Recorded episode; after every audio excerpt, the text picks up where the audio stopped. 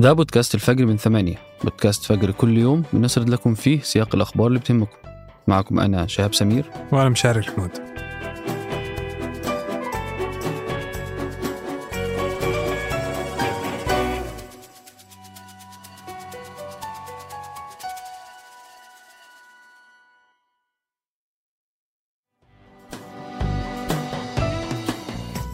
قبل أكثر من 22 سنة شهد العالم في مدينة غزة إعدام قوات الاحتلال الإسرائيلي للطفل الفلسطيني محمد الدرة اللي كان عمره 11 سنة. ففي شريط فيديو صوره مراسل قناة تلفزيونية فرنسية في 30 سبتمبر عام 2000 ظهر محمد الدرة وهو يحاول أن يحتمي بأبوه أمام برميل إسمنتي في شارع صلاح الدين جنوب مدينة غزة.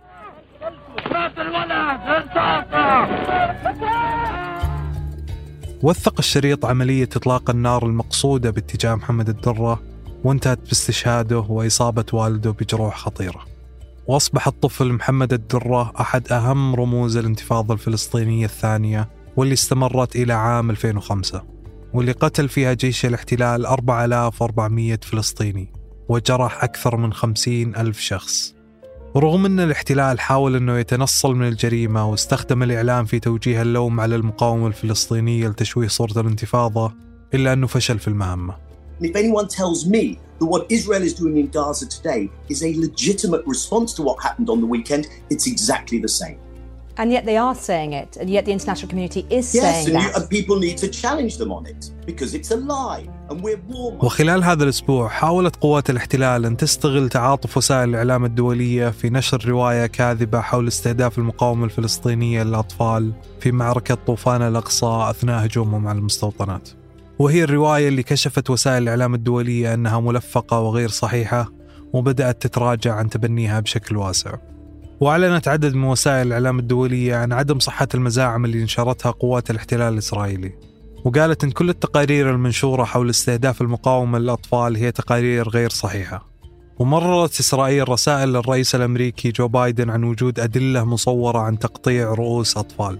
لكن البيت الأبيض بعدها بوقت قصير تراجع عن تصريحات بايدن وكشف عن عدم وجود أي أدلة. ونقلت الواشنطن بوست عن متحدث باسم البيت الأبيض أنه لا بايدن ولا أي مسؤول رأى صورا أو تأكد من صحة تقارير بشأن قطع إرهابيين رؤوس أطفال كما قال المتحدث للصحيفة أن تصريحات وتحاول وسائل الإعلام الأوروبية والغربية في تغطياتها تصوير الهجمات الإسرائيلية على قطاع غزة على أنه ردة فعل على هجوم مسلح على مدنيين إسرائيليين.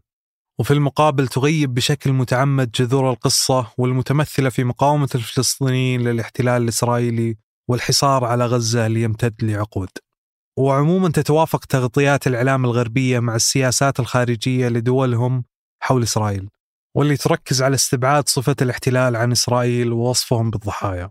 وفي المقابل تنزع صفة المقاومة والتحرر الوطني عن الهجوم الفلسطيني وتعتبره إرهاب. وتتعمد الصحف الغربية أنها تتغاضى عن الهجمات الإسرائيلية اللي ترقى لكونها جرائم حرب وجرائم ضد الإنسانية. وتستخدم وسائل الإعلام في أوروبا تعبيرات مخففة للغاية في وصف الجرائم الإسرائيلية.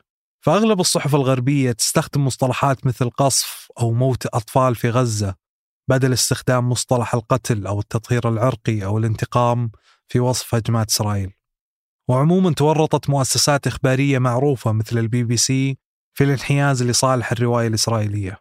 فبعض التقارير اللي نشرتها البي بي سي استخدمت كلمة مقتل إسرائيليين وموت فلسطينيين داخل الخبر الواحد Do you support what Hamas launched on Saturday morning?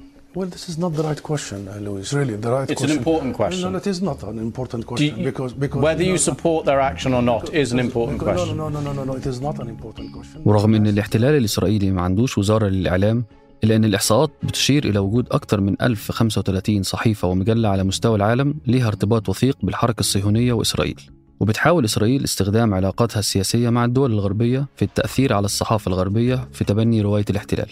فبعض وسائل الإعلام الدولية زي البي بي سي قررت التحقيق مع ستة من صحفيها العرب في القاهرة وبيروت بعد اتهامهم بالتحيز لفلسطين في الشبكات الاجتماعية.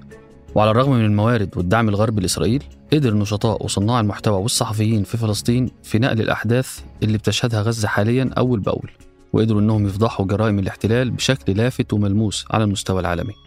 I'm here today to show you the massive destruction that happened to the, the most beautiful areas in the strip in Gaza City.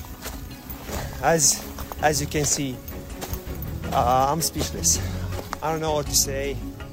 I don't know. ورغم محاولات التضييق? المستمرة على المحتوى الفلسطيني والعربي اللي قدرت إنها تفضح جرائم الاحتلال ورغم محاولات جيش الاحتلال في نشر أخبار مضللة من بداية الهجوم على غزة قدرت وسائل الإعلام في المنطقة إنها تفضح جرائم الاحتلال بالصوت والصورة.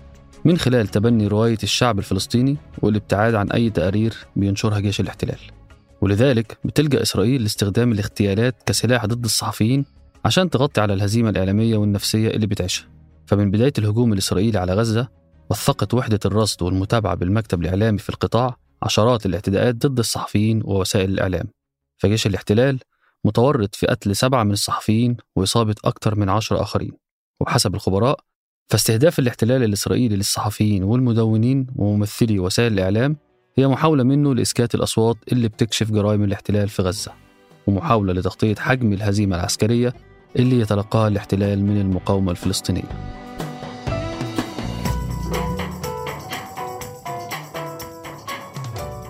قبل ننهي الحلقة هذه أخبار على السريع. وجه ولي العهد الأمير محمد بن سلمان خلال اجتماعه مع وزير الخارجية الأمريكية أنتوني بلينكن رسالة ضرورة إيقاف العمليات العسكرية بغزة. وشدد ولي العهد على رفض المملكة استهداف المدنيين بأي شكل أو تعطيل البنى التحتية والمصالح الحيوية اللي تمس حياة المدنيين اليومية. وأكد على سعي المملكة في تكثيف التواصل والعمل على التهدئة ووقف التصعيد واحترام القانون الدولي الإنساني بما في ذلك رفع الحصار عن غزة والعمل على تهيئة الظروف لعودة الاستقرار واستعادة مسار السلام بما يكفل حصول الشعب الفلسطيني على حقوقه المشروعة وتحقيق السلام العادل والدائم. ساهم قصف جيش الاحتلال الإسرائيلي في تشريد أكثر من مليون ومئتين ألف شخص في قطاع غزة وأصبحت الأماكن محدودة لدفن الشهداء بحسب تصريحات للسفير الفلسطيني في مصر. وذكر أن القصف دمر أكثر من 30 ألف وحدة سكنية و14 مستشفى وطالب السفير الفلسطيني بفتح ممرات إنسانية بشكل عاجل إلى غزة لتزويد القطاع بالإمدادات الغذائية والطبية وضمان دخول المساعدات. وأعلنت مصادر فلسطينية أن عدد الشهداء بلغ 2384 شخص ونحو 10150 جريح إثر الاعتداءات الإسرائيلية.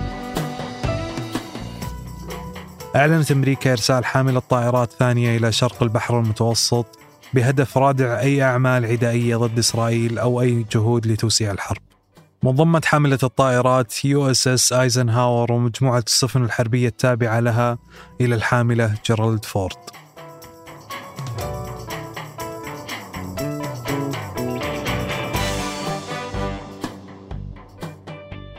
أنتج هذه الحلقة تركي البلوشي وريناد العيسى وقدمتها أنا شهاب سمير. وأنا مشاري الحمود.